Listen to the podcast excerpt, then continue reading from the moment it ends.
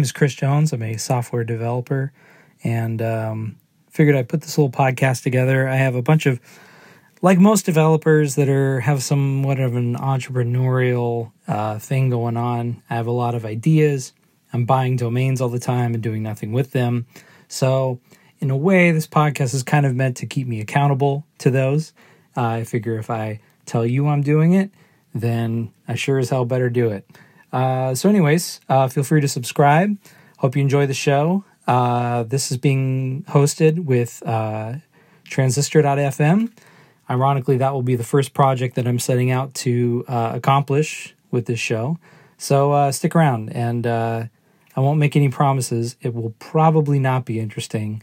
Um, now that we've got the bar set low, enjoy.